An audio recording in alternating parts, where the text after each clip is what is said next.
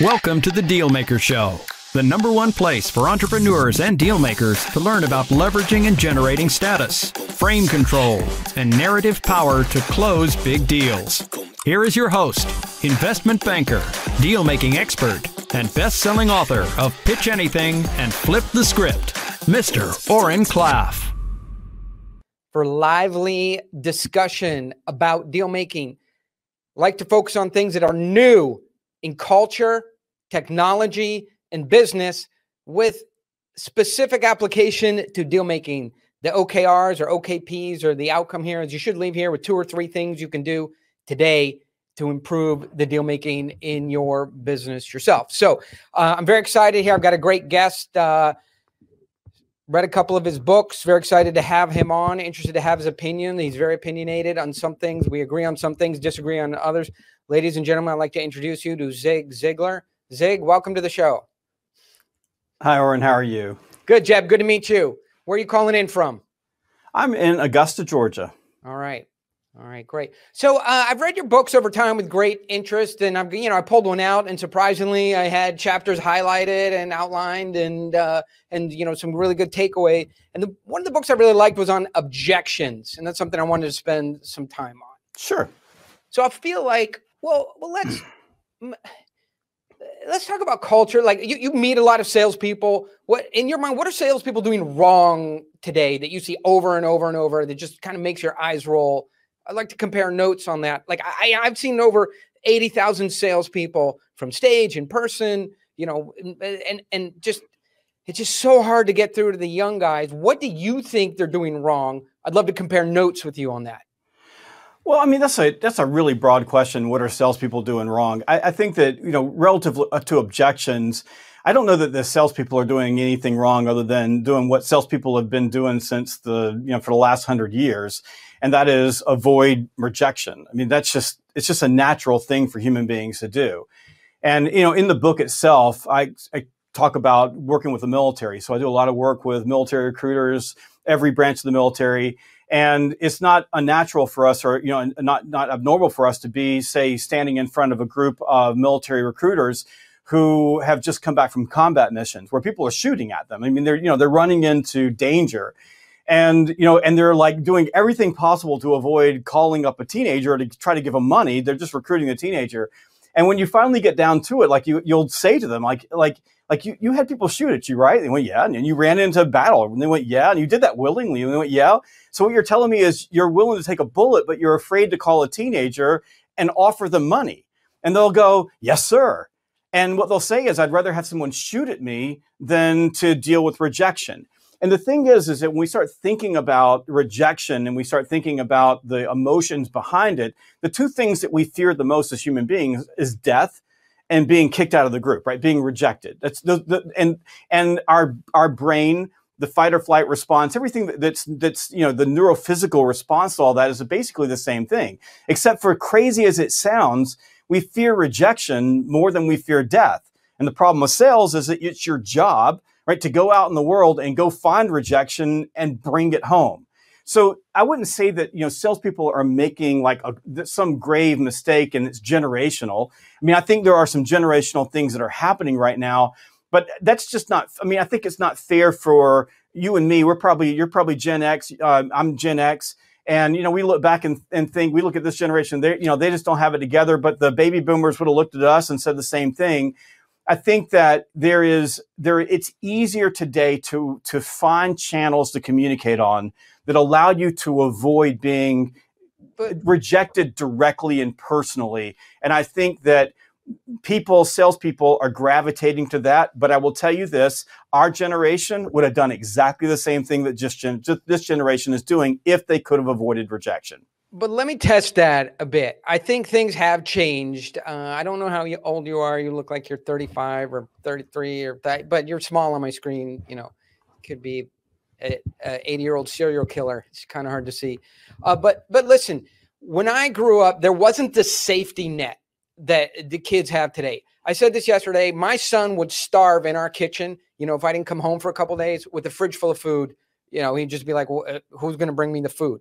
So, but if you extrapolate that to a lot of the sort of 20 to 28 year olds you see like there are so many safety nets that they can go down from.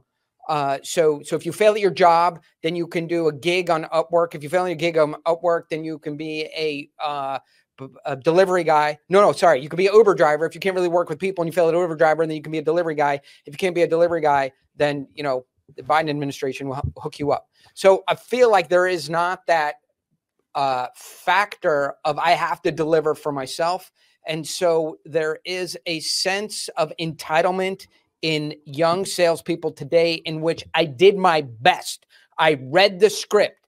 I call you know i got the leads i called the leads where is the money that i have earned and i feel like there is a sense of entitlement that wasn't sort of when we were coming up to you you say what well, you know, I was with a group of young leaders earlier today, and we were having a conversation specifically around, you know, their leadership and working with people. They're leading salespeople. They're all in their 20s. I mean, so these are all 20 somethings, and they were phenomenally talented people. And not a single one of them was making excuses. We were making them do really, really hard things as leaders, getting out of their, their comfort zone. But wait, and they weren't making excuses. But, but, wait a minute. Hold, but hold a second, Oren. Yeah. But you asked me a question. Let me okay. answer the question.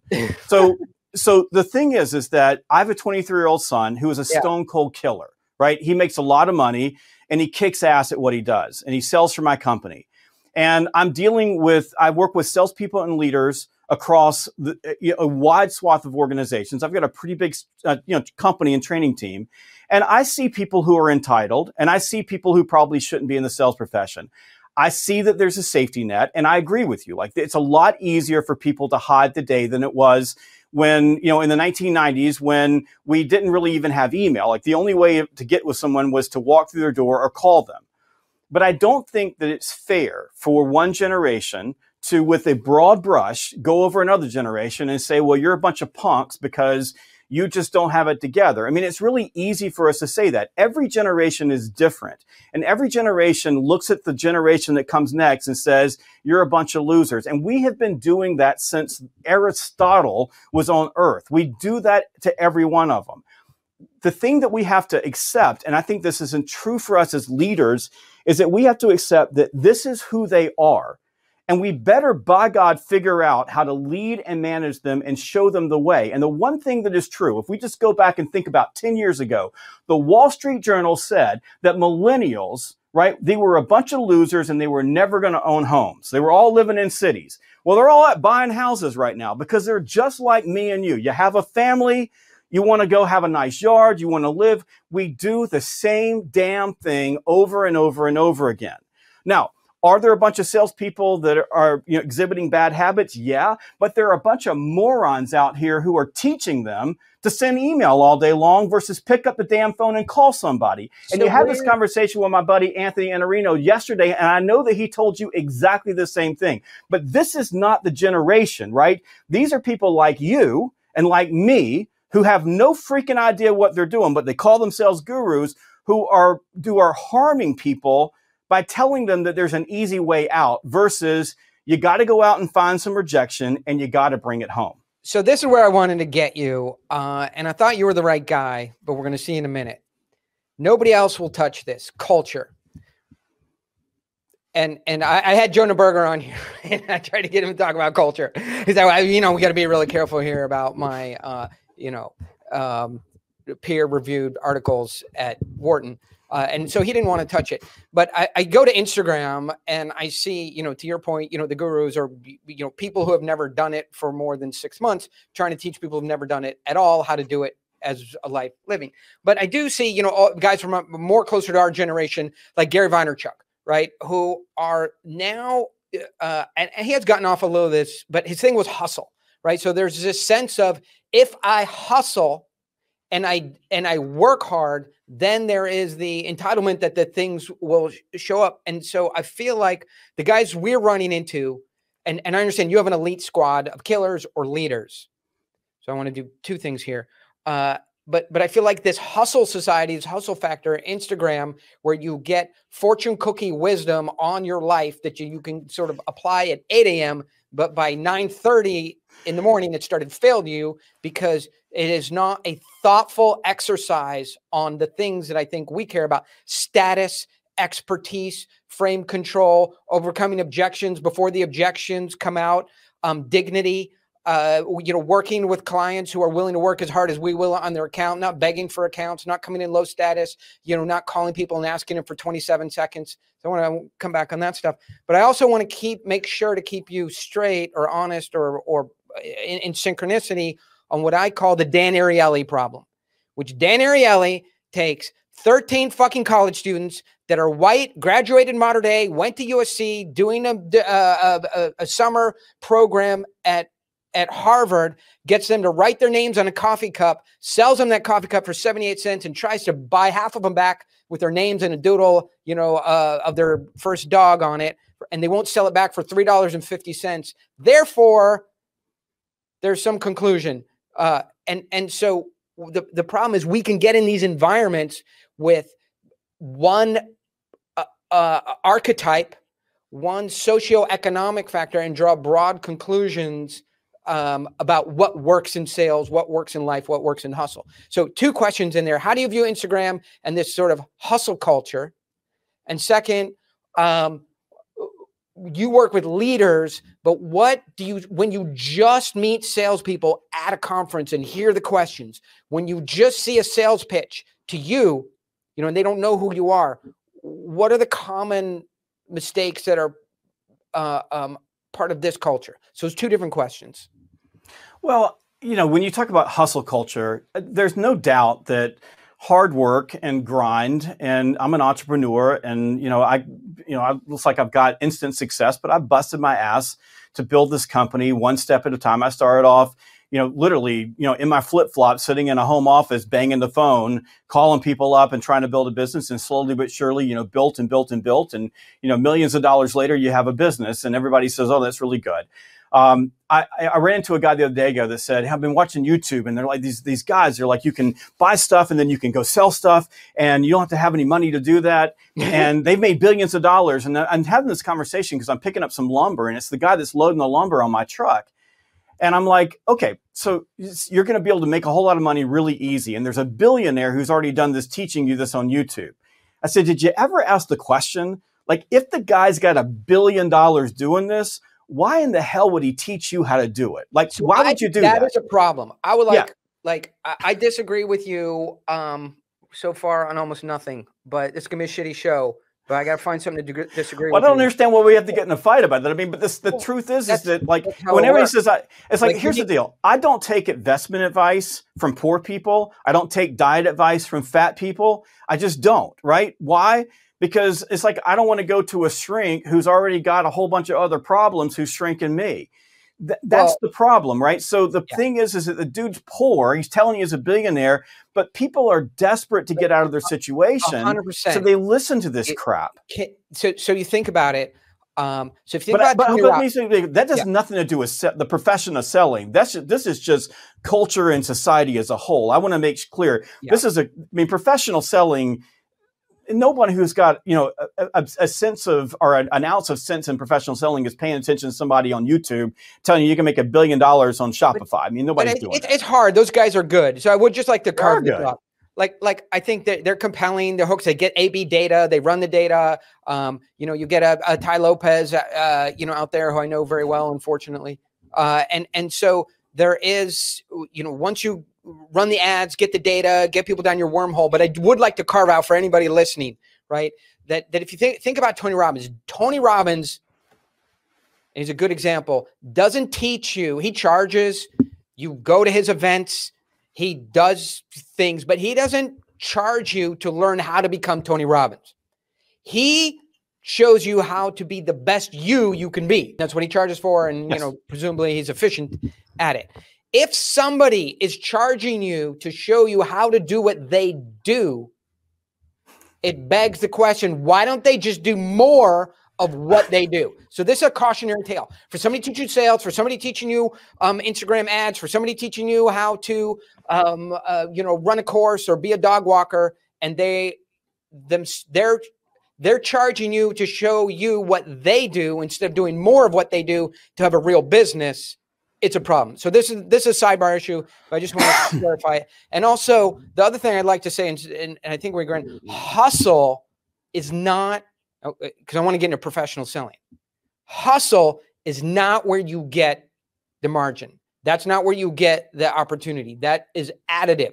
You can all like Hal Moore said, right? You know, you can there's what you can always do one more thing and then one more thing and one more thing. And so those are the people who are go home and then doing a little bit more and a little bit more and a little bit more. And, and that's hustle. But hustle is not, there are a lot of people with great businesses uh, that are using their smarts, their capability, uh, leveraging intellectual property, building a brand, and they're actually, you know, coming in at nine and going in at five and have a great business. And a, a ven- good venture capitalist friend of mine said, I love to come in my companies and I want to see my CEOs not running around, going desk to desk, doing doing their own coding and having meeting after meeting and not eating lunch. I want to see my CEO sitting up with his feet on the desk, staring out the window, pondering the imponderables. So that's exactly the conversation we were having with these leaders this morning is that you've got to create margin in your day to think because the the the the the, the most valued ability in, in a modern leader is the ability to predict the future. And a lot of leaders don't get that. Like they think it's growing people or developing people. No, it's your ability to see over the horizon and tell me what's going to happen. And whether you, if you're a CEO, that's exactly what your you know your board wants and your and your shareholders want. But even if you're a young manager, you've got to be able to in your local market see that. Well, if you're doing everything, if you're if you're the chief problem solver of everything, then you're never going to be able to have the time to think. Right? Your job is to create vision. And I think with leaders, what we miss these days, and this is especially true with young leaders, again, I, and and and I and I and I would I would argue that we there's a little bit missing in leadership in terms of courage and holding people accountable, and there's a whole lot of I need to do everything. But I want to be clear for people who are watching and listening when we talk about hustle. Hustling and doing the wrong things, like working really, really, really hard at the wrong things. I mean, you might be hustling, but you're not going to get anywhere. Like you're just pushing a rope but I've always said, like, you know, one of my greatest talents, I'm not the smartest person in the world, certainly. I'm not the best writer. I'm not the best speaker. I'm not the best trainer, but no well, one will on. ever why, why did we have this me. guy on the show? I thought this was the best right. writer. Right. I will never, I mean, nobody's ever going to out hustle me. I will out grind you every single day. And, and so no matter if you're faster, stronger, better, smarter, if you're richer, I will still beat you because while you're sitting around resting, I'm going to find a way. Now, I don't work, you know, 24 hours a day, but when I need to, I will. And so, if I need to, so you know, if I need to get the next book or do the next thing, I will. And I think that's what's missing. But I think that you're exactly right. This, this, exact. I think people need to pay attention to that. What you said about I want to come in and see my leaders thinking. You need to be able to think. You need to be able to consider. If your life is so screwed up that you got to watch some asshole on YouTube who tells you that he's a billionaire and I'm going to make you rich or on Instagram. And you think to yourself, this is the person that is going to be my savior. If you're in that situation, this is a good indication that in your life, and I recognize that everybody has different circumstances, but in your life, you have no margin to think. You are just living in desperation. So I agree. And that, that guy is not going to be your savior. Oren and Jeb will. 1999. We'll show you. Okay. Uh, I, we got to get eventually to professional selling. And I think something uh, that, that you said is the bridge into that, which is the person who knows what's going to happen next is the most valuable person in any organization. That is why when I think about selling, and this is maybe is a leading question, but this is what I see everybody do wrong. And maybe you'll go like, "Yeah, I do that wrong too." But it's it's leading with change because the things are changing and it's so easy today like back when i had this notion of everything has to revolve around change because then i will be the person who has studied what's going to happen next and i will know how things are shifting and what moves the client has to make to succeed in the next generation of the industry if they don't believe that winners and losers, the position of winners and losers are shifting around in the next 90 days, then I have to do real selling. And that's too hard for me. I'm too not smart enough. So, uh, um, I, the and and today it's so easy, right? Because what is changing? Oh, I don't know. You know, COVID, real estate is changing. The use of real estate, the communication, uh, you know, protocols, crypto, uh, the dominance of China and Russia, the ability of them to turn off our entire, you know, energy network, you know, at, at any time. Uh, the loss of, loss of Afghanistan, um, the you know, obviously the politicization of the entire country, politicization of um, the the vaccines um, the taking of vaccines, COVID is COVID the flu, disinformation, misinformation, the you know the rise of Trump, which you know even on that side, you know people who benefit from the rise of Trump haven't really liked the Trump by you know we have a 78 or 780 year old president, and so everything's changed, and then it's trickled down to industry. So there isn't an industry you work in, even the plastic Santa industry that hasn't uh, undergone dramatic change. So I think that's what I wish salespeople would lead with. Yeah, I understand how you guys got here, but this game is changing in the next two quarters. And the guys who are at the front are going to potentially slip a place or two, and that's a chance for you to move in.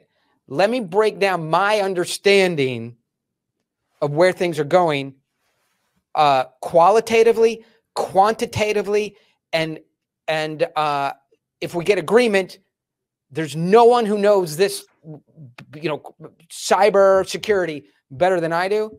And let's drill down into where you could be at the start of next year if you make the right moves. So I feel like that's where salespeople miss the mark is they go into we're the best. We have the best logos. We work with Microsoft, as opposed to all the pieces are shifting around. Queen's pawn to King's rook four. Check. Well, I think you're actually right. I mean, I'm, I'm, it's funny you said that because to me, that's all. All sales is is a chessboard. That's it. It's just a big chessboard, and uh, and I operate in a, a, a, on a strategy or a chessboard that's called MLP: motivation, leverage, and power.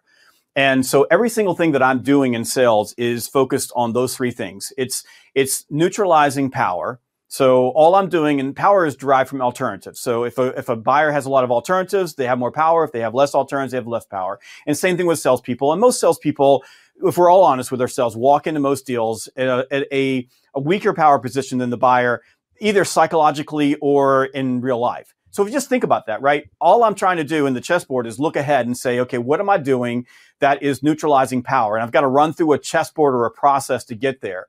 Motivation is, is individualized. It's nonlinear. It is how people feel about me. And you talk a lot in your book about frames. So you're using these different frames. One of those frames is likability. Do people like me? So people are motivated to do business with me because we know that the way the human brain works is really simple, right? We feel then we think. It's just that simple. It's just biology, right? So if we I'm get not that, interrupting, I just want to highlight. Yeah. Okay. So because you're going through stuff that I think is so critical. What I'd like you to highlight if you're listening to this is neutralize power. Yeah. Buyers have alternatives, and that has changed. I think we're agreement. Too many. Yeah, absolutely. They have lots, and they have lots. And one of the alternatives is do nothing. One of the alternatives do it themselves. And yeah. you talked about like all these changes that are happening in the world. And in a lot of cases, people are myopic, right? And salespeople are myopic. The people you're dealing with are myopic, and they don't really understand all these things are happening. So, for example, with cybersecurity, security, for example, I've got a client of mine who this is the business that they're in, and they're dealing with CIOs and CFOs and CEOs, and they're a little bit blind to the things that could happen to them. So they think we're good, or we can do this on our own, or we have a IT team that can manage this. And there are enough horror stories out there of the people who thought, well, we can handle this ourselves. Here, hold my beer. I'll do cybersecurity, right? So so what we're doing is is is neutralizing that. At the same time, I want people to want to do business with me because this is the great neutralizer, right? And every single stakeholder, all the people in the deal, they have their own list of things that are important to this. I just call this a stakeholder list. It's a really simple thing to call it. And so I want to understand what their motivation is. Some of that motivation is personal, right? Some of it's fear, some of it's opportunity, some of it's aspiration, whatever it is. But I want to I want to get them motivated to work with me, me personally. And if my company and my brand are part of that, that's cool. But I really want them to work with me because I, I just want buyers. If they tell me no, I want it to hurt them. Like I want them to be in pain to tell me no. So, so, so, so now we're real. I, I just want to unpack this and go a little mm-hmm. bit more slowly because I, I, don't think our mandate here is to take somebody, you know, from zero to hero in, in an hour. But I want to focus on this Now you have this wonderful Southern accent. You know, you're from Georgia. You have this, you know, cadence, and and you're handsome. But for us other losers, you know, um, we may not have that like instant charisma. So this situation, you go into a CIO, they have an installed cybersecurity vendor, and you guys are coming in and saying, uh, "Hey, I'd like you to consider our solution." And so, what is the first, you know, OKR or or goalpost or waypoint that you're trying to get to in terms of uh, really uh, g- getting their focus on you and you know getting a chance at the account and limiting their options. Okay, well, this is this, this is the chessboard. Okay, so let's just look at the chessboard. So MLP in the middle of this is leverage. So just just just bear with me for a moment. And by the way, I'm a complete introvert and nobody likes me. So there's no charisma here whatsoever. This is just sales. It's just, it's just a chessboard. So, um, so if you just think about that, if you, let's say you have a cybersecurity organization and they already have a solution in place. Well, number one is you have to get in the door. So you have to ask yourself, if they let me in, why? Because if they're completely happy and if what they're doing is completely working for them, then why did they let me in? Now you could say because I'm just really good at prospecting and I get people to meet with me. And I am good at that. Like I'm I can get people to meet with me. But I I'm I'm also have a lot of self-interest. I don't want to meet with people if there's nothing there. So I don't want to waste my time doing that. So I'm not having meetings for the sake of having meetings. So they let me in. And I wouldn't say let me in because I want you to consider my solution. That's not how I'm getting the meeting. You know, I'm getting the meeting because I have I have something of value, either insight value, uh, tangible value, or emotional value for them to meet with me. So, for example, if you're running a cyber, if you've got a cybersecurity security solution and an adjacent, uh, you know, company in your industry just say got a um, a ransomware attack that shut the whole organization down, you know, my pitch might be, you, you know, what happened to them. I've got a, a solution that will at least do an audit for you to show you what's happening in your business and I thought it might be a good idea for us to get together to at least take a look at whether or not that might be a good fit for you. Now, once I get in the door, now all bets are off. And this is where I use leverage. Okay. So the, if you think about that situation, the power that the buyer has is the alternative is I don't have to do anything. Like I can just keep doing what I'm doing. I'm not broken. I haven't had a ransomware attack. Nothing's gotten in. And oh, by the way, switching out, you know, one for the other, that's awful. Now, if what I do, I don't, I don't love audit I don't love audit, you know, for leverage. Well, I'm just I making, prefer, I'm just, I'm just yeah. making shit up. Okay, yeah. so well, I, you know, I'm just well, making stuff really, up. people are really like. I, am just worried. Yeah. That Jeb said it, do an audit. No, no, it's just my. Actually, I have yeah. clients who do that. That's what they do. They that they they have a they they do an audit. But the point is, is that you got in the door. They let you in. Okay, if they let you in, there's something there. There's always something there. Always. And it could be that their vendors taking them for granted. It could be any of those things. Now, even better is you say this. You say, we should get together because what I do complements what you're already doing and makes it better. That's an even better way to get in. But not always is that okay. Like you talked to Anthony about, um, you know, about displacement selling. In some cases, the only way that I'm going to get in is the current vendor loses and I yeah, win. Sure. I mean, if we have yeah. Ernst and Young for tax uh, yeah, the tax organization, you know, there's nothing we can do to complement Ernst and Young. Yeah, but sometimes I can. And, and sometimes it's not an audience. Sometimes yeah. it's a business solution, but it, you know, semantics. But I'm in. Now, here's the thing. When I'm in, the buyer, because they have a, a stronger power position than me, they want to dictate how the process goes. Correct. Right. So they'll say how they want to buy. Yeah, they so they're going to say, and this is this is now. You want to talk about a mistake that's happening right now? Yeah, I do. Is that there are moronic, moronic sales trainers who are telling people there's buyer 2.0 when we need to to sell buyers the way they want to buy. And I'm telling you that that is complete bullshit. It is absolute total bullshit. And I don't normally say things like that, but it is. Because if you sell the way buyers want to buy, you are going to lose. And if you get the deal, you're going to lose even more because you're going to come in and you're going to drop your pants in order to get the deal. This is chess. Chess says that I need to bend the buyer back to my sales process. And the only way that a weaker party can do that is through leverage. And the greatest leverage you have is information And in a lot of cases, your pricing, like they want to see your pricing. They want to see that. So if you get an RFP situation, we just simply say, we're not going to, we're not going to respond to the RFP until you meet with us. And if they say, well, we won't meet with you, then we're out because we know we have, we have no shot at this deal. But if they say, well, we really want to see your prices. Well, if you want to see my cards, here's the price you have to pay. So when you start thinking about that, what I start doing is saying, uh, at the very first meeting, what I'd like to do is just learn a little bit more about you to see if there's even a fit here get you talking, right? If I get you talking, you like me because it makes you feel important. And the most insatiable human need is the need to feel like you matter. So if I'm listening to you, feel good about me, and then I'm listening to you, and then you're telling me your story. And all I do at that point is just build a bridge, or I call them a value bridge. You call it whatever you want to. I just build a bridge from what you told me to why we should meet again using your language, not mine. Now, I just, it feels like I'm like you. So I'm basically from the very beginning trying to answer five core questions for every buyer in every situation. The buyer just wants to know, do I like you? Right? I just want to be likable. Like you said, I'm Southern. I got this draw. I dress nice, you know, get my hair right. But do I like you? Do you listen to me? Do you make me feel significant? Do you make me feel like you matter? Do you get me? Like, do you understand me? The most valuable relationship in your life is someone who understands you. Do you understand me? And do I trust and believe you? Now, the very first time we meet, you're probably not going to trust and believe me, but I just need you to trust me enough to give me the next meeting. So now the next meeting would be thinking about like what are the questions I'm going to ask? What what what do I need you to step through? What hurdle do I need to step through? You said something earlier, and I, and I think we probably missed it. It was brilliant, and it was you, you didn't say these words, but I want to make sure that the stakeholders in the deal are matching my effort. So along the way, I'm compelling them to engage.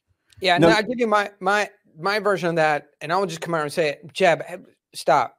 That I'm not going to work harder on your deal, on your problem than you will. Like I'll I'll fix it. I'll fix this a 1000 mm-hmm. times, or I won't. But uh, I'm not going to do it for you. I'll do it with you. Yes, okay? exactly. So why should I? Right, I don't own a billion dollar company. I have no equity in it. You know, I might buy a couple shares. This is a hundred million dollar step up for you, and I'm going to make seventy five thousand dollars, maybe. Yep. Okay, so well, I'll work on this to some degree, but with the motivation you have, the ups that you have, the result that you have, and and uh, why would you ask me to work harder on your company than you will? So and this, by the way, is something when we talk about young salespeople, you know, people are new to it, the, the disruptive emotion of eagerness, like I, I, I want to be, they want to be liked. Like I just, I, you know, I said this a couple of times. The most insatiable human need is the need to be, to feel important, feel like you matter. So with a young salesperson, they want to be validated and they're dealing with someone like you and me who are a lot older than them in a lot of cases. So they feel like I want to be validated. I want people to like me. And, and so through their eagerness, and I, I, don't think they're doing this because of anything else. And sometimes it's desperation because they got an empty pipeline. But through their eagerness, they start doing all the work for the buyer. So the buyer doesn't have to do anything. They chase. And the crazy thing about chasing is that people have a really funny way of running from people who chase them. So they don't understand how to use a takeaway, how to leverage takeaways to pull people in. And that would be a, in your, in your vernacular, a frame that gets a person to lean in they don't understand how to leverage non-complimentary behavior. And, and nor that I, when I was 23, 24 years old, I had a master, a guy named Bob Blackwell, who really taught me, like in sales conversations, how do you, how do you manage that? But the one thing that he taught me, by the way, as we start thinking about this, like I, I need to move to the next step, move to the next step, move to the next step. What he taught me, and this goes back to predicting the future, is that when you get into a big deal, you start at the end and you work your way backwards. And so what a lot of salespeople do, the salespeople who fail in big complex deals, is they start at the beginning and then whatever the next step is, is happening organic from that, right? What I do is start at the very end. Where do I want to be? And then I try to figure out at what point in the middle do they make the decision for me? Because I don't want to close a deal. I want the deal to close itself. That doesn't mean I'm not going to ask for the deal. It doesn't mean that I'm not going to like say sign here, but I want the emotional close to happen at some place in the middle. And uh, what you'll find if you start breaking down complex sales processes is that there's usually this pivot point someplace in the middle. For, for example, when I was in industrial sales, if I could get them to do a plant tour, in other words, take me through the manufacturing plant and walk with me, my probability, my win probability after a tour went up to about 75%. I've got a client of mine who does a physical demo where people come in and look at a machine. their close rate after a person gets up and comes in is 90%. But, but now, why, I, want, I want to go back because I, I, agree with that. Um, so I, I want to go back to sort of this, um, uh, you know, getting, taking the power out of, because I think you hit on a couple really interesting sub, subjects, but I do feel buyers come in in the control position. We have lots of options. Mm-hmm. Well, you said, sir, and I will hold you accountable for this. No, what you said, and I agree with, is buyers coming with lots of options. To the degree you can take those options away and limit their options through mental frames or perception, mm-hmm. that um, now you've taken their power away. And now, at least in my vernacular, you raise the stakes. So this decision really matters. So when I, the leading question is, you know, what do people get wrong? Uh, change, status, and low stakes. I think I hear you saying the same thing in a, in a different way, but uh, it, you take away their options, raise the stakes that the wrong decision could turn them from a winner into a loser. And now we come up to a fork in the road and it's set up correctly and now you don't have to do anything. You fall asleep. Well, if you think about that, so uh, but what you, let's take let's just take what you said about raising the stakes of making a mistake. Yeah. So if we think about that, that goes in our motivation column. Actually, more than it goes into the power column, because each individual stakeholder, if you're in a complex deal, you're typically dealing with multiple people. Now, not every person is at the same positional state in that in that in that array but those individuals have fears and they have emotions and they have they have aspirations as well and so when you start looking at the stakeholder list, and this means, and this is a big mistake that salespeople make, and this is not new salespeople, this is everywhere, is that they don't take the time to get to know all the stakeholders at that level. Oh, I've never made. We just won a, a seven-figure deal, and a, a, uh, uh, so a big training deal, and there were 27 stakeholders. 27. Yeah. We met with each of them. We were the only company that did that. And not all of them had a lot of say. A few of them had a lot of say. But by getting to understand them, then we understood exactly what you said. There was some fear that, like, if we don't do this, we got a problem. And so now we're layering that in. As we're having conversations with them, we're layering that in and we're helping to reshape what the organization is. So you think, you start thinking about the stakes, right? So if you look at a big deal, you've got stakeholder criteria and you've got evaluation criteria. So evaluation criteria, that is at the enterprise level. Power is at the enterprise level. Motivation is at the individual level. There is a collision there. Don't get me wrong. And so, one can shape the other. But t- take what you said, go back down to the 21 year old, right? Who's going to have trouble processing through their monocelled Instagram, Gary Vaynerchuk, motivation, hustle brain. Uh, I think it's pretty clear that you got to find all the decision makers. But what is something that Joe Bag of Donuts sales guy, not one of your Cracker Jack leaders, but uh, uh, you know the guys I get, that so they know enough to say, hey, who's the decision makers here? Who's all? The, but how? What's a real methodology that they can expose who the decision makers are? So at the final uh, contract is going to signing, it's on DocuSign. Then go, oh, I got to ask. This is a CEO level decision. Oh, I uh, the CFO has to sign off on this. Oh, my, um, you know, my partner, who you never heard of before, Loch Ness monster, who I only meet with once every three months. you know, has got to look at this. They're very smart. How did how can somebody get inside the organization the way you do without your sophistication and figure out who those decision makers are and map them so they don't pop up at the end as the the um, stall point. Well, let's be clear on this. I was born on a dirt road, a red dirt road in the country in Georgia, and I still live in the country. So there's no sophistication here. This is just chess. It's just a game, right? And uh, and that's all it is to me. It's all it is a process. So the first thing is don't ask people who the decision maker is, because as soon as you do that, you put them in a bad position. A little thing called cognitive dissonance. Just pay attention to this for a second, okay? Because this doesn't take a lot of brain power. Cognitive dissonance is the inability for a human being to hold two opposing values in their brain at the same time without experiencing mental stress. It's really simple. If you ever tell someone you're going to do something and then you don't do it, you probably feel bad unless you're a sociopath. That's called cognitive dissonance. So if I go to Oren and say, Oren, are you the decision maker? If he tells me no, then he says I'm no longer significant. That doesn't feel good because Oren, as a human being, feels like he is a significant person. So I put him in an untenable situation where he's forced to lie to me. And because he's forced to lie to me and I'm afraid of rejection, I'm willing to accept the lie in the moment until I get to the end and I find out that that's not the truth. But he didn't mean to lie to me. I just put him in that position. So do you so know? Do you know they're lying to you? When I don't have a clue. I mean, how do I know? I mean, I'm I'm not you know I'm not a lie detector. If I ask someone they're a decision maker and they say yes I am, what I'm going to go? Well, you know, nine times out of ten, the person who oh crap, what happened? Do that. So what I'm going to say is instead of putting a, I'm just talking about human beings, right? This is just people. If I put a position, position put a, person in that position, there's a high probability that they're going to say yes when the answer is no. Okay, so hey, you're, you're, are you people. the only decision maker? Well, no, you know, it's me and the you know vice president of finance. He but I would I never ask anybody that question. What I would say is, walk me through the process that your organization goes through to evaluate vendors in this situation. When, when you made a decision about this the last time, could you tell me how you did that? There probably are some other people that are going to be interested in giving us an opinion about buying a, a product like this or working with a vendor like me.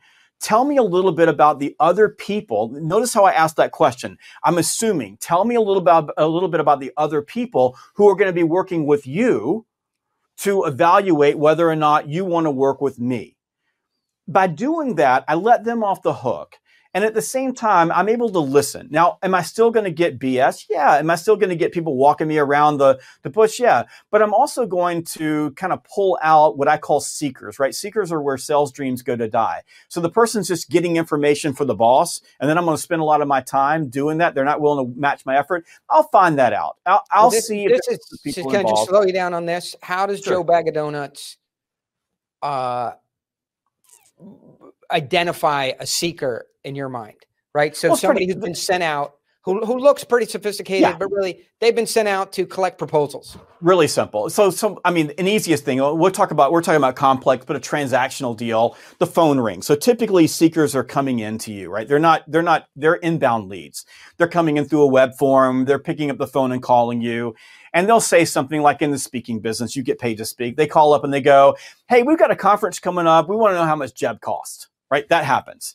And and so our salespeople are trained to say, well, tell us a little bit about this and what's going on, and uh, and we'll kind of fill out what's happening. And most of the time, if we get them talking, because the more people talk, the more they'll reveal and uh, and and we're listening to them, make them feel good, right? We get a little bit of a, a, a we, you know sort of a self disclosure loop going in their brain. It's a little frame you can put people in, and they start telling us, and they'll say, "Yeah, well, I'm gathering all the information from my boss," and then we'll say, "Sounds good. Let's get your team together so we can learn about you because we don't even know if Jeb is a fit." Again, we're using a takeaway frame, right, to pull them in because we're saying we're not going to chase you.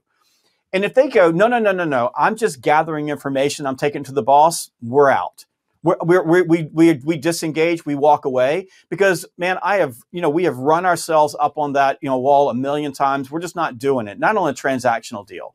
So, so if it's like, if you're, if you're calling in and the person says, yeah, we were downloading this thing because we're kind of thinking of it, you go, great, let's get your team together. And they go, no, no, no, I'm just gathering information. I'll take it to the team. And then, and then once I get it to the team, I'll let you know if if you're a salesperson, you've got to say, listen, the only way I'm going to be able to give you information is to learn a little bit more about you because I got a lot of information and the last thing I want to do is completely overwhelm you and your team.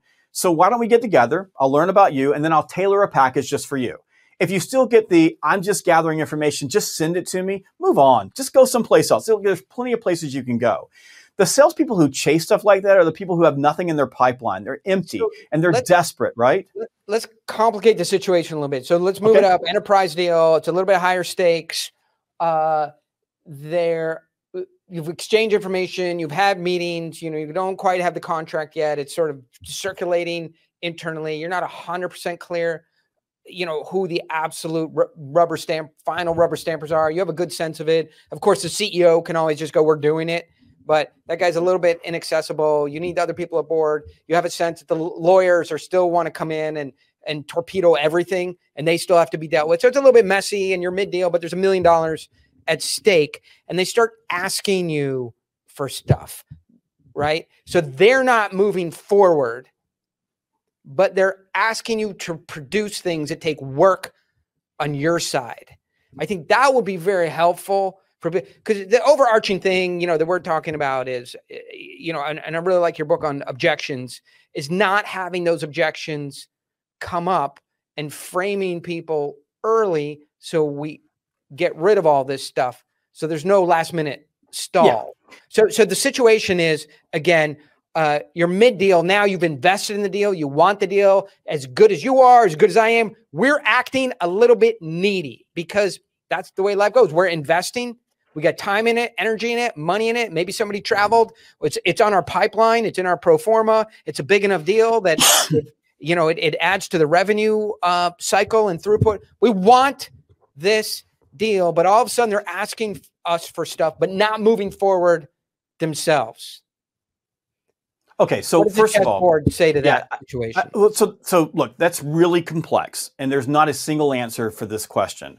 So let's begin with a basic thing, something called the universal law of need. The more you need the deal, the more likely you will lose the deal, just straight up. And if you get the deal, the more you will be willing to give away in order to get the deal. So if you're in a situation like that and you feel desperation to close the deal, like you've got that tug, and it usually starts with this you go to the boss and say to the boss, we have to do this or we're not going to get the deal. Or you're saying it to yourself. In that case, you need to take a hard look at why you need this deal so badly. Because so just pause there. I got Daniel looking over my shoulder and Jab looking over Daniel's shoulder, going, Get her done. Get her done, son. Let's get her done. Right. And then I'm getting uh, you know, I'm the neediness is from the back pressure I'm getting from my organization. I'm starting to get requests that I know are unreasonable, but I'm I'm as a sales guy getting squeezed from both directions. If listen, if I go again, I go back to look at your desperation. If that desperation is created because you have an empty pipeline, then you're going to have to manage those disruptive emotions in a sea of desperation that you're not going to be able to fix if the pressure is coming from your own organization, and I've been there, like you got the boss says, look, we've got a forecast, we need to hit the, the forecast. In that situation, by the way, as a salesperson, suddenly you got leverage. Like if my boss is going, look, you need to close the deal, I'm going to the boss and going, okay, give me something to close the deal with because I can close the deal. Like if you if you're if you're in a you know mid cycle and enterprise level deal and and they want to do business with me. I mean, we're, we're, I mean, we have to assume in this situation that it's not like it's not pipe dreams. Like you know, they're they've got an incumbent vendor they're really really happy with, and it's one of those sharpen your pencil type of deals. This is we're just talking about everybody in earnest wants to work together, and the buyers, the stakeholder group. Whether it's purchasing or whatever, starts to ask you to give them some free consulting or to start working on things. We see that happen all the time. There's no SOW in place. There's no contract in place. We still got to deal with lawyers you may have IP issues, that type of thing. So we know that's happening. But if the boss is saying, Jeb, you need to get this deal done by the end of the quarter, then I'm going to say, turn to the boss and go, what do I have? What can you give me that I'm able to use as leverage? Right. So if they come to me and say, I want you to do some work for me, then I'm able to go, I'm willing to do this work, but I want this from you. But if you can do this for me, I can do this over here.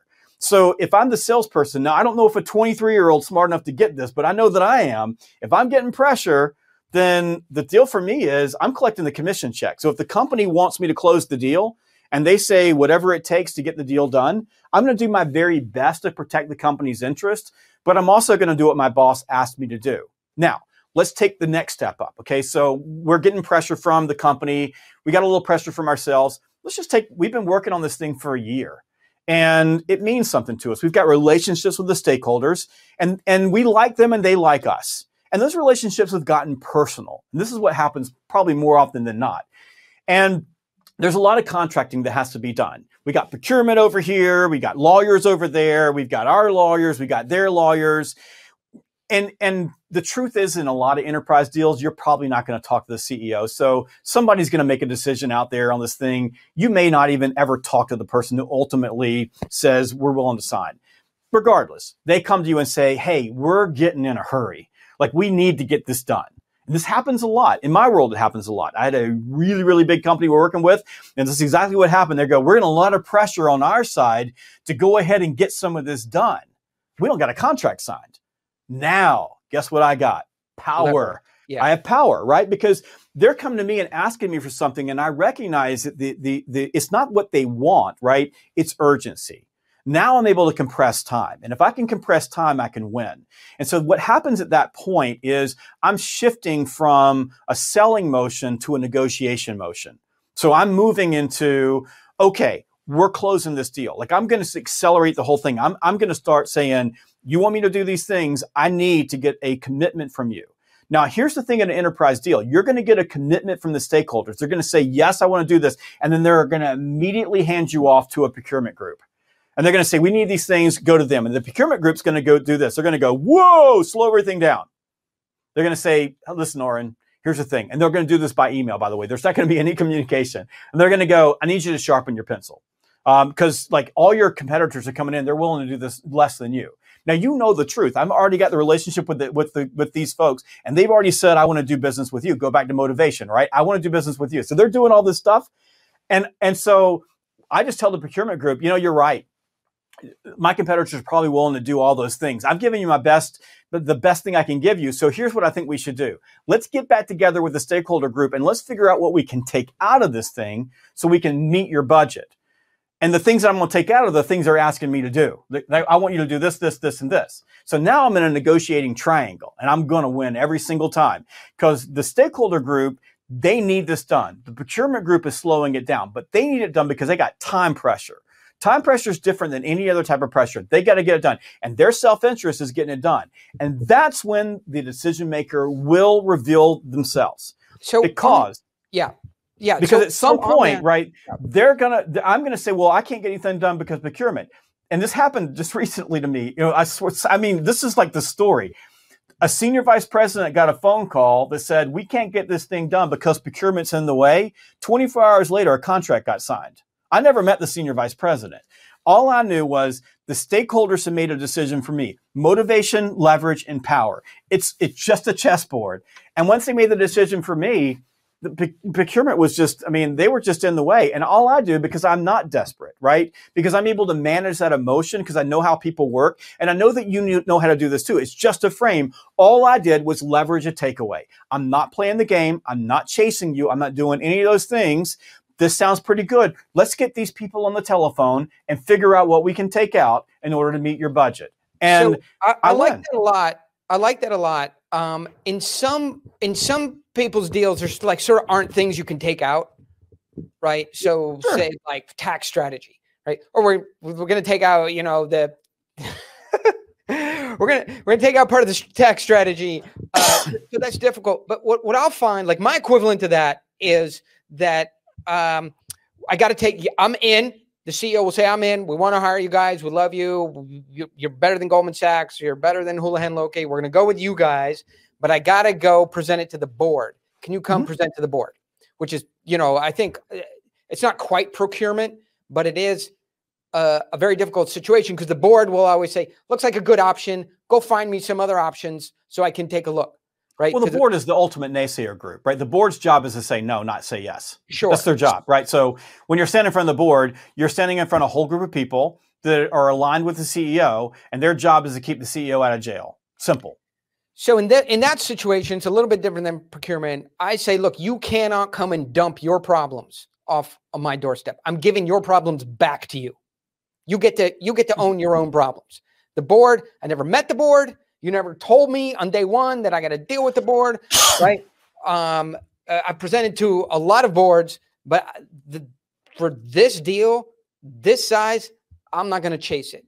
Here's what I mm-hmm. suggest. And then I, I teach them how to go around the board, right? The board doesn't really care. They just want control over you. They don't care about this. It's not a big enough, you know, but they, they trust you on this. They just don't want you making decisions uh, outside of them. Sign the contract do the deal, we go forward. Otherwise, I'm out. Right? I'm not getting involved with the board. This is not a good enough deal mm-hmm. for me to chase to that degree. We'll give you a seven day kill switch. Go tell the board you signed us up. You're happy with us. Let them aggressively opt out and convince you why we're not the right people. Because most likely they're just going to go, Oh, I love those guys. Fuck it. Good job. Keep going. You yep. know, back to well, golf. I, mean, if you just think about the that that that scenario, first of all, Joe Schmo's not going to do this, but this is really smart if you think about it. Okay, so number one, we go back to motivation. You can only do that in situations where the CEO really wants to do business with you, and, and I'm talking about you. Like they they like you. So there's if they didn't like you, they just like your your your you know your your service or product. They're probably going to go to the board because they're not willing to put themselves in the line if they don't have a relationship. So the relationship matters there. Again, one of the things that there's a lot of morons out there teaching people that relationships don't matter, but they do. Uh, so if you think about that, that was important. The other thing that you did was you said, I'm willing to walk, like I'm willing to walk away. So this is the most powerful, the most powerful technique, or in your words, frame in sales is the takeaway. When you are willing to walk away, people will lean into that people will want you more. And I've even told people like I like I want like when people tell say I'm really happy, I go look. Anytime you're happy, you should never think about changing. And then we go, well, I could change if I wanted to. I mean, it's so it's just it's just reactive. So it's so easy. So you say I'm willing to walk away. Now you've got them in both sides, right? They really want you. And they don't like to lose. And you're dealing with a CEO, and CEOs freaking hate to lose, right?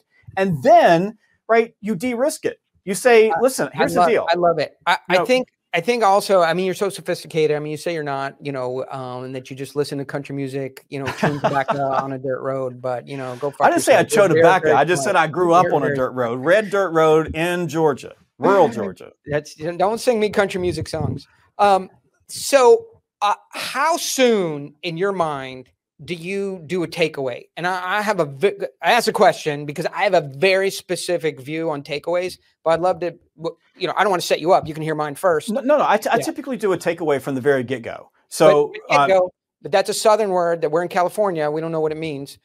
listen, I did two tours of duty in California, so I mean, I, I, know California. So, um, so, so, so from the very beginning. So, give me, give me an example, right? So, eh, so when I sit down with someone, so, so if you think yeah. about the sales motion, let's just take, let's think, forget, forget about enterprise level deal, right? But let's talk about, uh, you know, what Joe Schmo is going to be working on every single day. A three to five close, or uh, you know, a three to five visit close. So on the very first call, the initial sales visit, I only have two objectives. My objective number one is to just make sure that they're fully qualified and I'm willing to spend more time with them, right? And number two, typically that means I'm not dealing with assholes, right? I, I just, I walk away from people I don't want to do business with. So are they qualified? And, and to create enough interest to compel them to want to spend more time with me. Really simple stuff. And the only reason they're going to spend time with me is for their reason, not mine. So I just want to find out their reasons. So I ask questions and then I tell them the, the things that they just told me and they go, wow, you're in my head. I've even had people say that. It sounds like you're right in my head. I'm like, yeah, I'm repeating the things you just told me. So, so in the very beginning, I'll just do a simple setup like this. I'll say, Oren, thank you so much for your time today. Again, I'll use my Southern gentleman. I'll go, I just am so grateful that you took time to spend with me. What I want to make sure is we still have 20 minutes and you say yes. Okay. So all I'm doing is I'm just getting you to begin to step into agreeing with me. Now, this is not a tie down situation. I'm just making sure because once you say yes to me, you're pretty much compelled to keep that commitment. So if I say, do we still have an hour? You say yes. I know in the middle of it, you're not checking out. Then I'll say my core objective of the day is really to find out a little bit more about how you and your team do these things. And from there, if it makes sense for us, and listen, it doesn't always make sense because we're not the right fit for everyone, then we can talk about the next step is there anything you want to put on the agenda?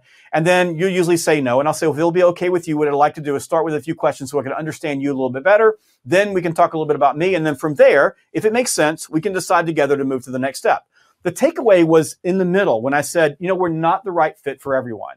It's yeah. very subtle, right? It's a really, really subtle, but so, you can watch body language in that moment it, because as soon as you say it, they'll just lean forward just a little bit. Every once good. in a while, they'll go, "What do you mean I'm not the right fit for you?" you know, but that didn't happen often. So I began using the takeaway just a little bit all the time. But even a non-complimentary behavior, like you come at me and go, "Listen, I just got to make sure your prices aren't too high," and I just relax and lean back in my chair and just write it down. Is there anything else? Even that is a takeaway because I didn't give them what they wanted, which was a fight.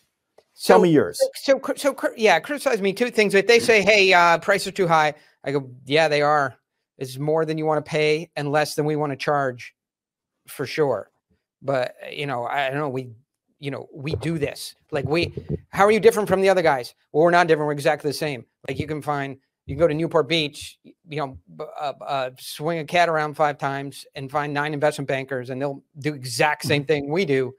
I mean, the only difference I would say is that we actually get it done, but we all do the same thing. Like it's investment banking. What the fuck do you think it is? It's not a tea party.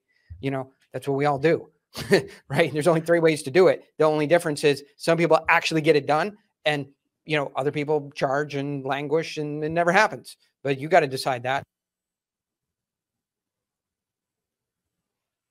I lost sound.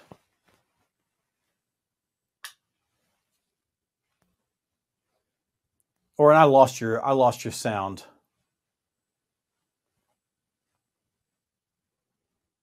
Your audio. Unplugged. Got you back? again. Yeah, got there we go. back. I hit my mic. I got too excited. So I will do something as early as after hello, which is like, hey, I like I'm a, like a fisherman, and you guys are like that lobster at 0.999 pounds, and I'm trying to figure out do I keep it or do I throw it back in? And I like have a very short period of time to figure out if we're right for each other. Yeah. And as much the same language. I go, Yeah, look, we're not I- I would say it's always a good fit. You're interviewing me, which is great. You guys want to find the right person. Most of the time here, I'm interviewing you because we don't have this problem. Like I do this, we fix this problem all the time. You have the problem. I just need to figure out like how far down the road to hell you guys are, and if I can willing to invest my time and money to bring you back to you know the winner position. It's just a it's a language thing. I you know if someone says how are you different, I go well you know the thing is is that most companies in our world are exactly the same. So they got a box, they put you in the box, and you have to fit in whatever box. The thing that makes us different is that we build the box around you. But I don't even know if you're a good fit for me. So the first thing I have to do is figure out whether or not it's even worth taking the time to build the box. And that's your time and my time. So I need to ask you some questions so I learn a little bit, learn a little bit more about you. And then from there, you and I can make a decision together whether or not it even makes sense for us to move forward. You know, your So- prices are too high. And I like what you said. I go, yeah, you, I think acknowledge it. You, you know, you're right. Our prices are really high. Now, the words that you use would probably serve you really, really well in New York City. They might not serve you very well in, you know, Des Moines, Iowa. Yeah. Um, so I think you know I think we have to we've we've always got to shift to the audience. I think that what you're gifted at, Oren, and what you're really good at, and I think people need to pay attention to this is you know even though you're doing that shtick with me, I think that you're probably really good at sensing the person that you're right. dealing I'm with and responding tough guy. appropriately. I'm on a Yeah. podcast with Jay. I'm, trust me, I'm super tough. Hey, motherfucker, I'll take you out. I brought you into this world. I'll take you out. Oh, you know what? You know what? Watch this. You're so tough. How, how do you like that? But when I'm with a little old lady billionaire, you know, that's trying to hire us, and I'm going to make five million dollars. Yes, ma'am. Um, would you like? Would you Yeah. like some tea? I'm ordering tea. Uh, what? No, not too much sugar. Okay. Yes. What kind of two percent milk? Please get um, Lady Ning uh, two percent milk. Fair. Yeah. So yes, right. You have to be sensitive. it just it happens to be the world that I live in. Maybe a little bit more than B2B enterprise is super alpha dogs, even if it's Mhm. female, male, they, them, other pronouns. It um But, the takeaway, the takeaway Yeah. works with The- the everybody. Like it just, you know, the words change and it shifts, and it can be like it can be an in-your-face takeaway. And I'll use like I've got a CEO who's like, you know, because I'll get people on. Usually after my sales teams run through something, I'll have people on, and they'll do a direct challenge. And like I had a CEO said, I need you to close me on this, and I said, I'm not closing you on this. This is a lot of work for you and a lot of work for me what you and your team really need to do is go back and decide whether or not you really want to do that and call me when you're ready. This and- is for people listening. I, I just want to take out the highlighter and listen to you because you're saying some stuff that is just so fundamental. When somebody says your price is too high, agree. When Mm-hmm. somebody says you need to close me, um, no, you that's not what I do. You close yourself, Mhm. right? Uh, when somebody says, "Hey, riding up the elevator, hey, in one minute, uh, tell me about your deal." What did you tell me about your deal in one minute? Let me see a demonstration of how that's done in a one minute. Like I'm happy to do it in 15 minutes, but like if you're that unreasonable. So what I think what Jeb is saying is when somebody is unreasonable, just tell your truth. Mhm. Hey, wh- no, that's we're that's weird. Paint somebody's behavior. Yeah. Call it what it is. If you internalize that it's weird, just say that's weird. I don't understand what you're asking me. Like, um, why would you want me to lower my prices and then deliver you the best product. Like, is that what you do? Like, I love what you said. Again, you know, we're having a love fest here, but the when someone's unreasonable, and that's what I try to teach young people. If someone's being reasonable with me, my stance, the way that I'm working with them, changes. I, I shift it. I can deal with reasonable. If someone is being unreasonable, for example, I've just met you, I'm opening up the conversation. I'm in sales. My job is to learn about you, not pitch you. You don't want to be pitched. You want you want me to listen to you. I'm gonna I'm gonna pitch you, but I'm just gonna tell you back what you told me. But uh, it's if the person says, "Listen, I'm not talking to you and telling you what your prices are," that is unreasonable. So in an unreasonable situation, you you have to match that, right? But the way you do it is a, a non-complimentary. I disagree with you.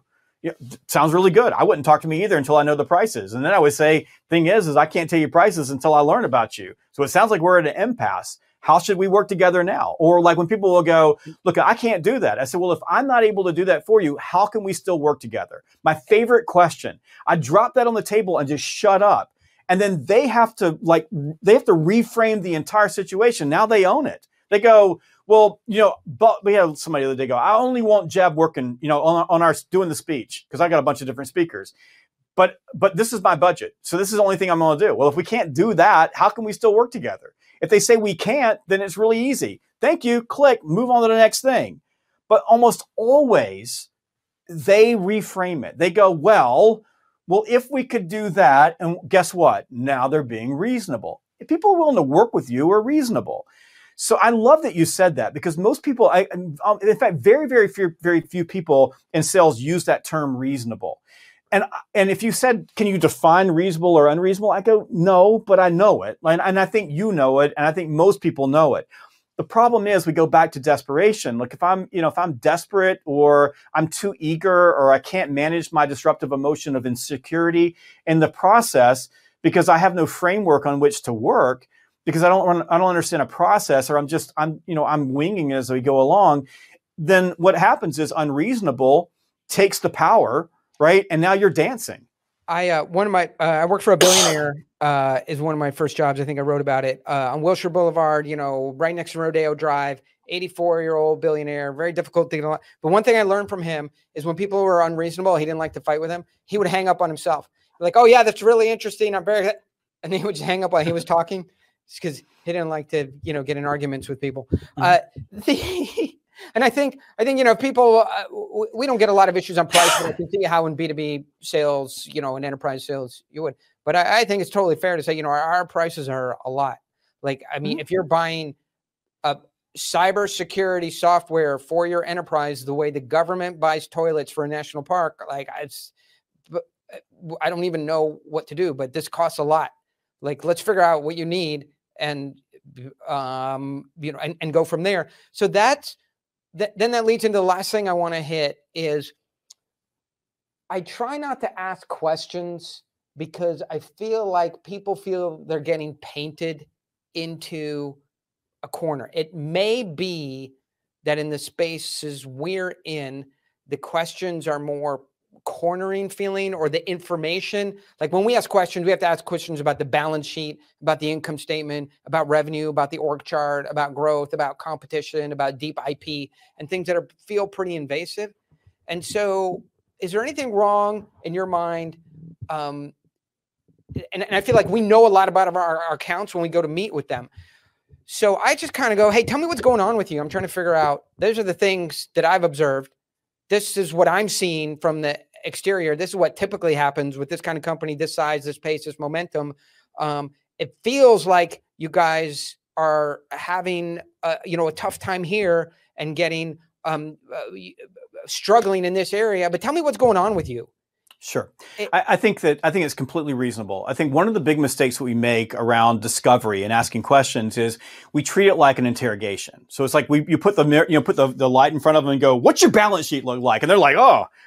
What you're describing is is how do we trigger something called the self disclosure loop? Yeah. And all the yeah. self disclosure yeah. loop is science. Like this is biology. Yeah. So you can actually slow, watch for everybody here because this is this is very. I know this is just stuff you roll through with your team, your leadership team, but my big dummies needed really would love this. This is to me really fundamental good it's stuff. It's just it's science. I, I, let me I'll tell you what. Let me tell you a story because I'm Southern, and then I'll explain how it works.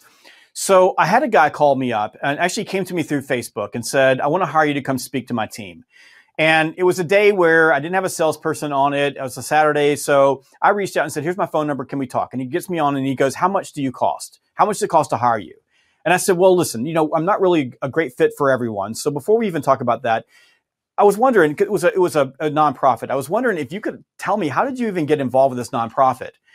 And so he spends about 45 minutes telling me the story of how he was in this big accident and he was, you know, incapacitated. And if it hadn't been for this particular nonprofit, that he wouldn't have been able to get back to running his business. He was an entrepreneur business person. And I listened and listened and listened. And when he finished, like he told me everything, like everything about what they were trying to do. I, I have one question. Like that was it. And at the end, he said, he goes, listen, this is how much we have. Will you take it? We went from how much do you cost to will you take our money? And it was more, by the way, than I would have asked for. So a, a million percent. And and by the way, this is how I bought seven cars. Yep. Is So- ask people, "T- tell me about how you got into this. You know, what's your story? And and then you know, I'm off on bring a trailer. I own Yeah. a car, and the story's still exactly. So let me explain the science. So if you were to watch what was happening to this person's brain on a 3D MRI, Yeah. what you would have seen is the pleasure centers of the brain lighting up like a Christmas tree every time the person told me more about themselves. And you've been here, I've been there. You've all been at a party, right? You've been someplace where a person's talking to you, and maybe you're just in the mood to listen. They're talking, talking, talking, talking. And then there's just this moment where they cross the TMI zone. And suddenly you're like, holy crap, I can't believe they just told me that. I- don't and like you there- describing me like that. Okay, This I don't like you breaking down my personality in that Okay, way. but, But in yes. their brain, by the way, Yes. they said to themselves, I can't believe I just said that. But they couldn't help it and they kept talking. And by the way, you've done the same thing too. You've been on a date or what have you, and you just talked and talked and talked. You talked yourself right out of the deal, right out of the date. So here's mm. what happened. This loop is simply a dopamine hit, right? All it is is I call it brain crack, right? Your the brain is on drugs. It's no different than if you were drinking a lot. When you drink a lot, you lose all your inhibitions and you just start saying stuff you would never say to anybody else. Well, the same thing happens when you're triggering the self disclosure loop. When someone talks and you listen, they get a dopamine hit, drugs to the pleasure center of the brain, which causes them to want to reveal more. And the more you listen, the more you let the loop run, the more they're going to tell you. And, and they just keep going and going and going. And you just need to stay out of the way. And th- one of the ways we get in the way is we step on it, right? We want to tell our own story. We want to feel important. We have a hard time, you know, allowing them to tell their story. Their silence, it makes us feel bad. So we jump on the silence. But if you just let them go, they'll go. And I bet in your situation, Oren, you say, what's going on around here? And they talk and they tell you all this surface stuff, right? Because they don't really want to tell you what's really happening because it hurts to tell you the truth. But then there's this moment where they finish telling you the surface stuff. And then there's just this break of silence. And all you got to do is sit there. Usually it's a count to around three to five, sometimes a little bit longer, but you don't say anything. And the very next thing they tell you is everything you wanted to know. They get you all below the surface. And that's really the trick of discovery. The game is ask as few questions as possible to gather as much information as possible and just make those questions really easy. Like, you know, if someone comes to me, I go, what you got going on? I mean, you came to me, you had something going I just- on. I feel like if somebody has listened this far, like put this in a box, take a capture of the screen, tattoo this on your arm. The questions need to be fucking non invasive, simple, Yeah. casual. This is not um I was at the doctor this morning and they hand me a form, right? And it, this form happened to be for women, right? And it's and they had women's like body parts. I'm like, show me where it hurts. I'm like, I don't have this equipment, right? So it's like the, the perfect metaphor. Like, don't hand the guy, you, you know, go through the form of 45 questions that you need in order to then so like if um uh, and especially don't you know hand um, them photos of female body parts if they're men but i think you know what i'm saying Yeah, it's So- just so big, how- easy the questions. need to be so simple and you also need to take some risk. I feel like hey look this is my I, I talked to you one time. I did a little bit of research. You know there's too much stuff online. Not trying to you know go too far too fast but this is what i'm seeing.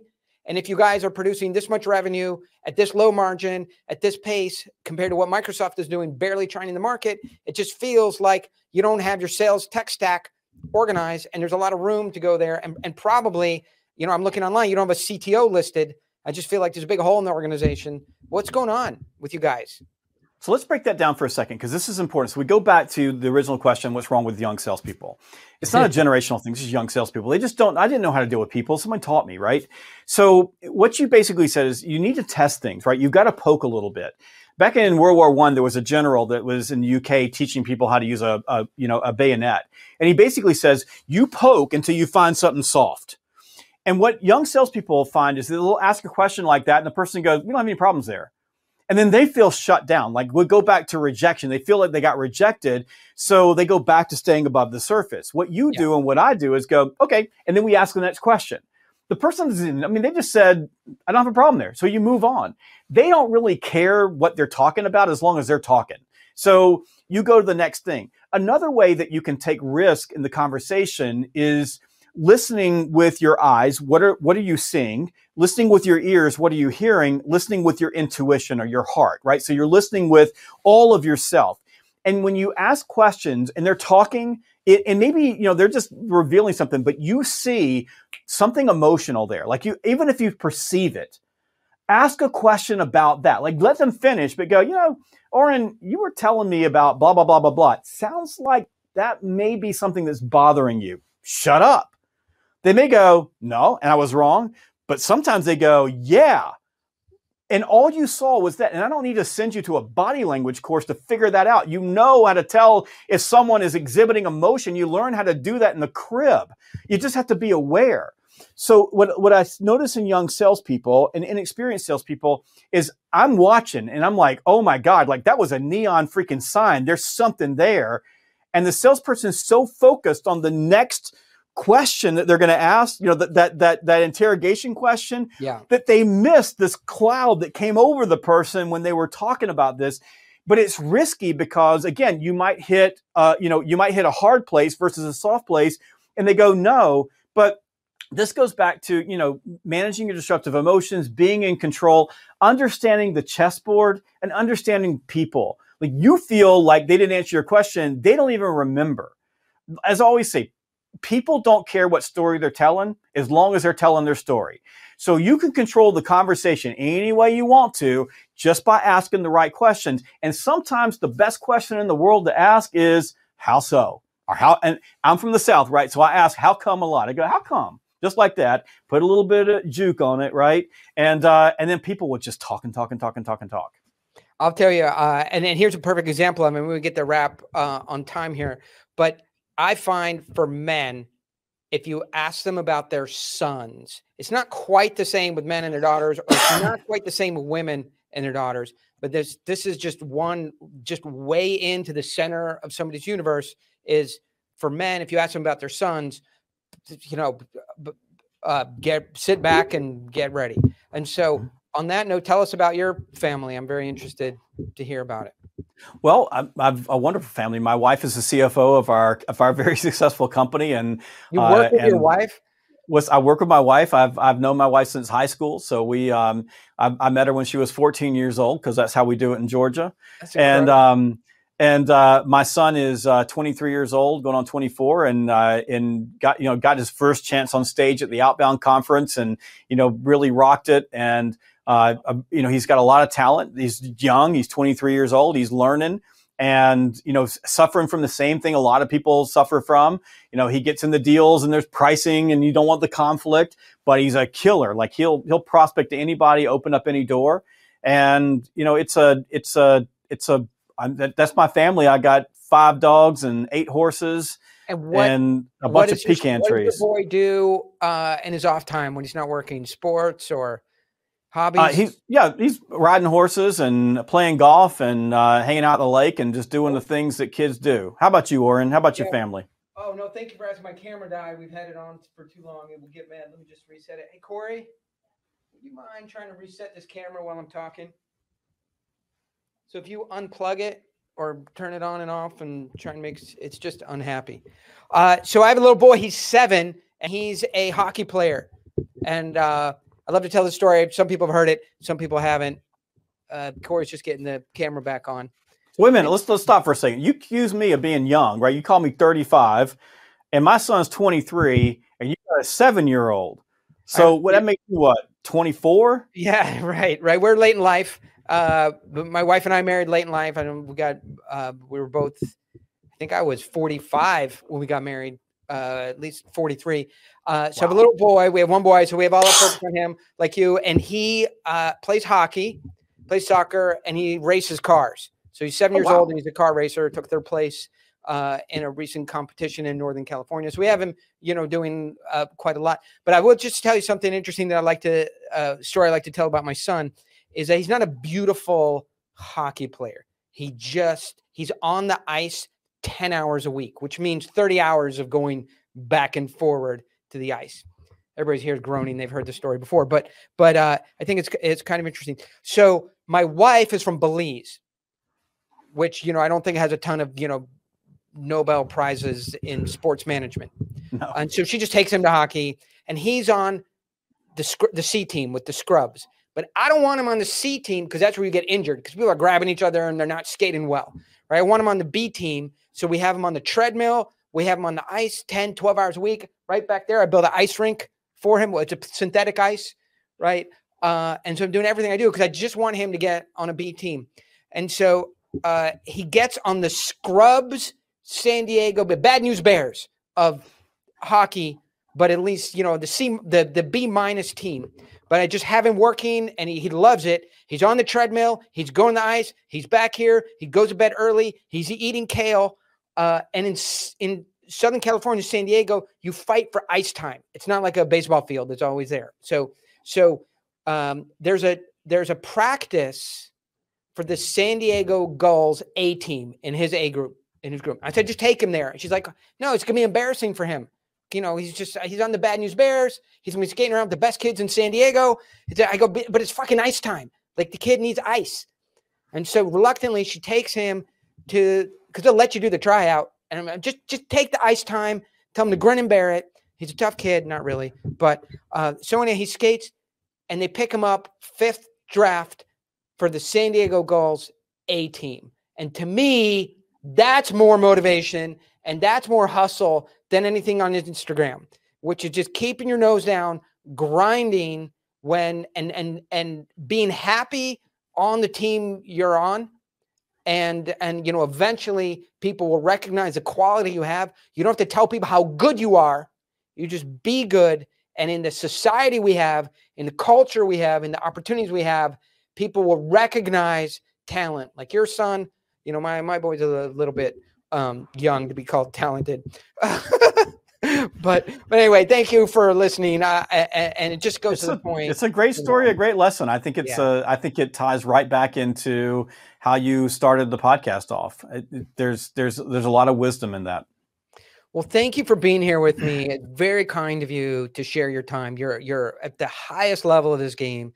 These insights and the ones I tried to highlight are just so powerful. We touch on a lot of stuff because, uh, you know, I think we, we both come to the space of wanting to help people who don't un- fully understand how all the pieces work together, but they do work together. There are people who know how they work together. Get involved with Jeb or myself or people you like. Stay away from internet billionaires, and you'll do well. Jeb, thank you so much for being here. I'm just uh, Daniel's going to end the podcast, but if you can stay around for one minute, maybe sure. we can swap information and okay. uh, stay in touch. Sounds good. If you're planning to become a deal maker at this level, make sure to join the Daily Deal Maker. We get into one little piece of this daily. And so you're just stacking and stacking and stacking these tools and tactics and strategies until they come out of you as naturally as they come out of me and the people that I work with. Add the tips, tools, strategies, tactics a little bit every day. And by the end of a year, be a totally different, new, improved person and a very strong deal maker. Hey, thanks for listening, and be sure to stay tuned for more great content from Oren Klaff. If you want to get daily insights and additional assets, go to orenklaff.com slash daily and sign up for a seven-day trial of the Daily Dealmaker. See you next time.